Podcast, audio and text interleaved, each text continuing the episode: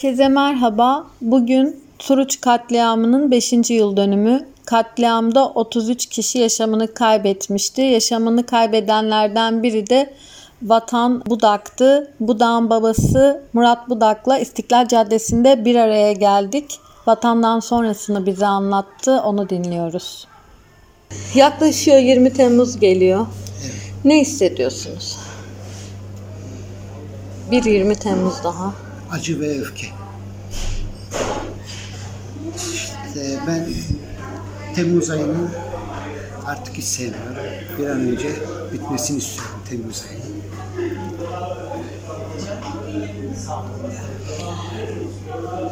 5 yıl oldu. Evet. 5 yıldır aynı acı.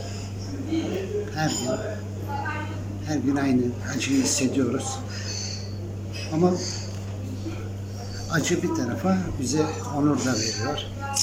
Çünkü şunu çok iyi biliyoruz. Bizim yoldaşlarımız boşuna ölümsüzleşmedi. O onuru bize bizim artık yaşatmamız gerektiği bilincindeyiz. İnsanlar doğar, yaşar, ölür. Önemli olan onurlu bir şekilde bu dünyadan göçmek. Zaten vatanında güzel bir sözü vardı. Yüz yıl boşuna yaşayacağım, onurlu bir şekilde ölmeyi tercih ederim diye bir paylaşımı varmış. Sonradan gördük. Tam vatan bize bir onur bıraktı ama 33 yoldaşımız da hepsi bir. Nasıl bir insandı? Biraz onu anlatsanız. Evet. Vatan önce şöyle söyleyeyim. Niye vatan diye soruyor arkadaşlar. Yani sosyalist ben sosyalist bir kültürden gelmeyeyim. Niye vatan? İki tane çocuğum olursa özgür vatan koyacağım dedim. Çünkü özgür vatan bizim sloganımızdı o zamanlar yani sosyalist harekette. İşte vatanı aslında 93'te doğdu. Savaşın en yoğun olduğu dönem. Velat koymuştuk ismini. Tabii Velat. Nüfus müdürlüğüne gittik. Nüfus müdürü benim arkadaşımdı. Ben futbol oynuyordum aynı zamanda. Tanıyordu herkes bizi. Ben dedi Velat yazarım. Ama ortamı görüyorsunuz. Yaşantısında sıkıntı yaşar. Yani okula kaydederken. Onun için dedi başka bir isim koyalım. Tabi Velat'ın karşılığı vatan. Vatan koyduk. Sonra bir oğlumuz da aldı onun adını azalttı, özgür koyduk. Özgür vatanı yaptık ama vatanımızı kaybettik. Siz ne iş Vatan- yapıyordunuz? Ben hırdavat pazarlama işi yapıyorum. Vatan çok değerli bir. Bizi en büyük yarayı biraz da o vuruyor. Böyle değerli insanların dünyada Evet. kalması gerekiyor. Evet. Çok erken gidiyorlar. Onun göstergesi de şudur. 20 yaşında, 22 yaşında gencecik fidanlar başka çocuklara yani yardım etmek için hayatlarını ortaya koydu. Yani herkesin harcı değil. Yani bu çok değerli olduğunu gösteriyor. Mesela üniversiteyi Bolu'da okuyordu İzzet Baysal'da. İlk sene gittik, kayıt yapmıştık. Bölümü neydi? Tu- Turizm Yok makine. makine. Elektrik elektronik pardon. Elektrik elektronik. Ee, İstanbul'da mı yaşıyordunuz? Evet İstanbul'dayız. Biz 50 senedir buradayız. Vatan burada doğdu. Bravo. Burada doğan bir Evet. genç de böyle şey duyarlı şey olması. Evet ve yaşadığımız yer ülkücülerin hakim olduğu bir semt Gazi Osman Paşa. Evet. Kendini yetiştirdi. İzzet Baysal'da biliyorsunuz cemaatler yurtları hep ele geçirmişti. Vatanı da mecburen bir cemaatin yurduna verdik. Şeyle. İkinci senesi nasıl olsa biz aidatları ödediğimiz için aylıkları bir sıkıntı olmaz dedik. Vatan ikinci dönem gittiğinde telefon etti. Abi dedi beni yurda almıyorlar. Al, nasıl olur dedim. Biz şimdi bana hiç baba demedi vatan. Tabii. Biz abi derdik. O bana abi derdi, ben ona abi derdim. Çünkü bizde öyle şeylerle hitap etmiyorduk şeylik yoktu. Mesela benim hiç elimi öpmedi. Bayram bayram öptürmezdi çünkü. Neyse ben atladım otobüse, gittim, müdüre çıktım. Bunu alamayız dedi biz yurda. Niye? Biz dedi, cemaatiz dedi. Camiye gelmiyor. Bir de çocukları örgütlemiş. Beş tane çocuğu örgütlemiş. Biz bunu alamayız dedi. Biz kendi şeyimize, yapımıza göre gençlik yetiştirmek istiyoruz. Bu çocukları örgütlemiş hepsini zaten almadık bu sene. Tabii. Öyle bir kişiliğe sahipti. İşte Kobane'ye gideceği zaman 15 gün önceden bana söylemişti. Çalışıyordu da. Gitmemesi için 4-5 tane sebep vardı. Aslında başkası olsa kesin gitmezdi. Dünya şeyini Gayesiyle. resmi dairesinde çalışıyordu. Tabii öyle bir şeydi. Ee, o pazar tekrar okumak istiyordu. Üniversiteyi bitirmişti. Dikey geçiş sınavı vardı pazar günü. Cumartesi döneceklerdi. Pazar günü de sınav var. Ben hatta dedim ya dedim pazar günü sınav var. Nasıl? Ben hallederim. Çünkü çok zekiydi. Nasıl zekiydi? Hiç ders çalışmaz gibi gözükürdü. Mesela sınava girerdi, yükseklikle çıkardı. Şöyle diyeyim, üniversiteyi ben 4 senede bitiren görmedim. Hep bir sene sarkan, o bitirdi. Hiç şeysiz, böyle bir de zekiydi. İyi bir insan. Mesela işten gelirdi. Şunu da anlatayım. İlk Lütfen. işe başladı.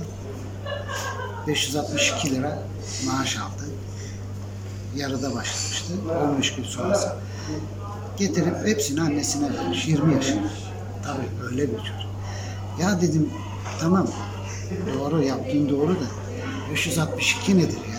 İnsan 500 verir, 550 verir. Aynen 560 ve 62'yi de yani böyle bir çocuk.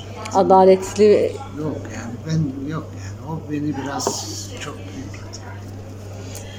Dava süreci de başladı bir yandan ama ne düşünüyorsunuz? Size sahici bir dava yapılıyor mu sizce? Yok. Yalan. Şöyle söyleyeyim. Örnekleri çok. Sivas katliamı ne oldu? Maraş, Çorum, Gazi. Ne oldu yani?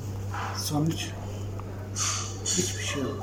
Yani bu ben bu ülkeden bu adalet anlayışından hiçbir şey çıkacağını beklemiyoruz. Yani adalet, tamam adalet mücadelesini biz vereceğiz. Sonuna kadar vereceğiz. Zaten bizim verdiğimiz mücadele o iki üç tane katilin yargılanması değil. Esas katillerin hesap vermesi. Ki esas katilleri dünya kamuoyu da biliyor, biz de biliyoruz. Nasıl ki e, katiller cinayet işledikleri yere geri döner ya, Davutoğlu'nun açıklamaları da onu gösteriyor. İki kere iki dört. Yani açık resmen cinayet işlediği yere geri döndü. Ne dedi? 7 Haziran'la 3 Mart arasındaki olanları söylesem bu ne demektir? Biz yaptık. Zaten geçen gün bir işitem, sözde işit emiri dedi bir adam. Devlet bizi ismimizi kullanıyor diyor. Davutoğlu açıklama yaptığında ne hissettiniz? İnanın ben şahsen hiçbir şey hissetmedim. Bildiğim bir şeyi söyledi. Diyorum ya, bildiğimiz bir şey söylüyor yani. Yani bir şey hissetmenin bir anlamı yok. Zaten ilk günden biliyoruz. Çok basit örneğini vereyim. Bu katil Suruç'taki eylemi yapmadan önce 15 gün önce annesi karakol önünde yatıyor.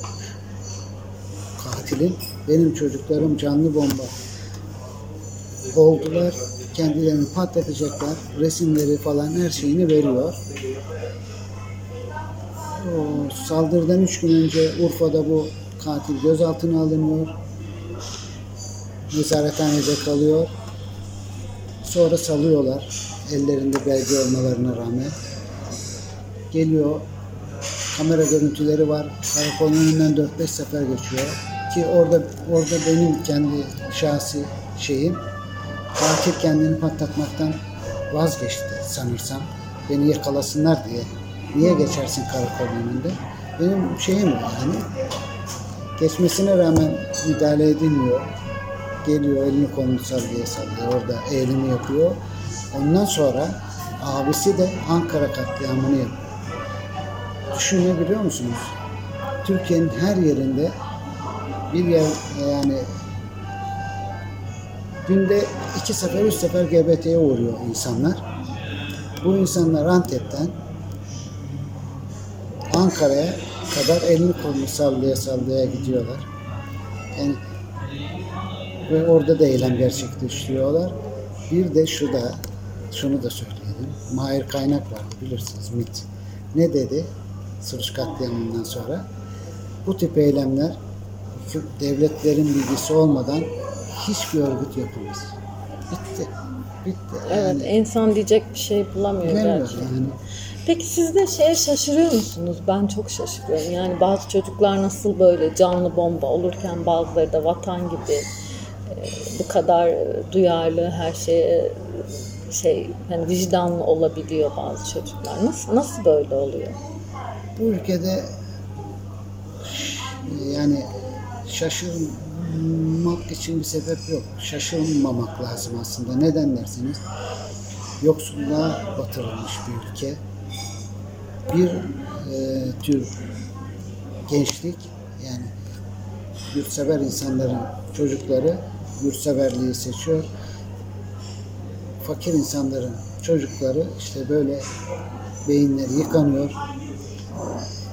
Allah, kitap, cum, şey, cennet falan kendilerini maalesef yani ben şaşırmıyorum.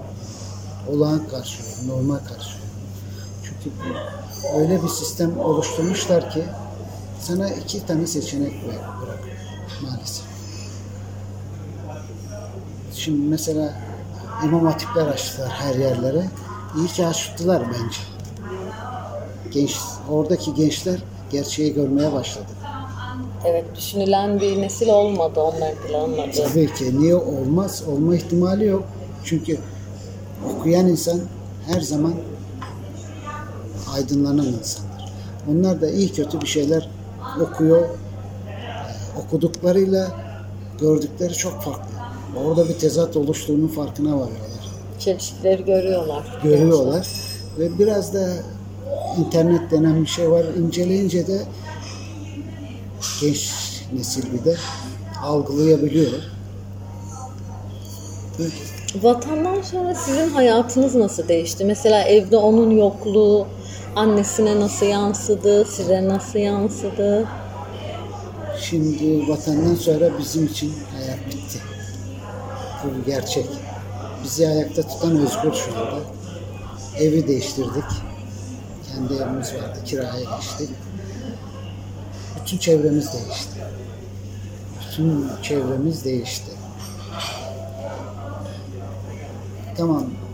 Bizim için belki çok büyük ama kardeşi bundan çok fazla etkileniyor. Çünkü O kaç yaşında? şu anda 17. Hiç ayrılmazlar. İşte onu hayata tutunmaya çalışıyoruz.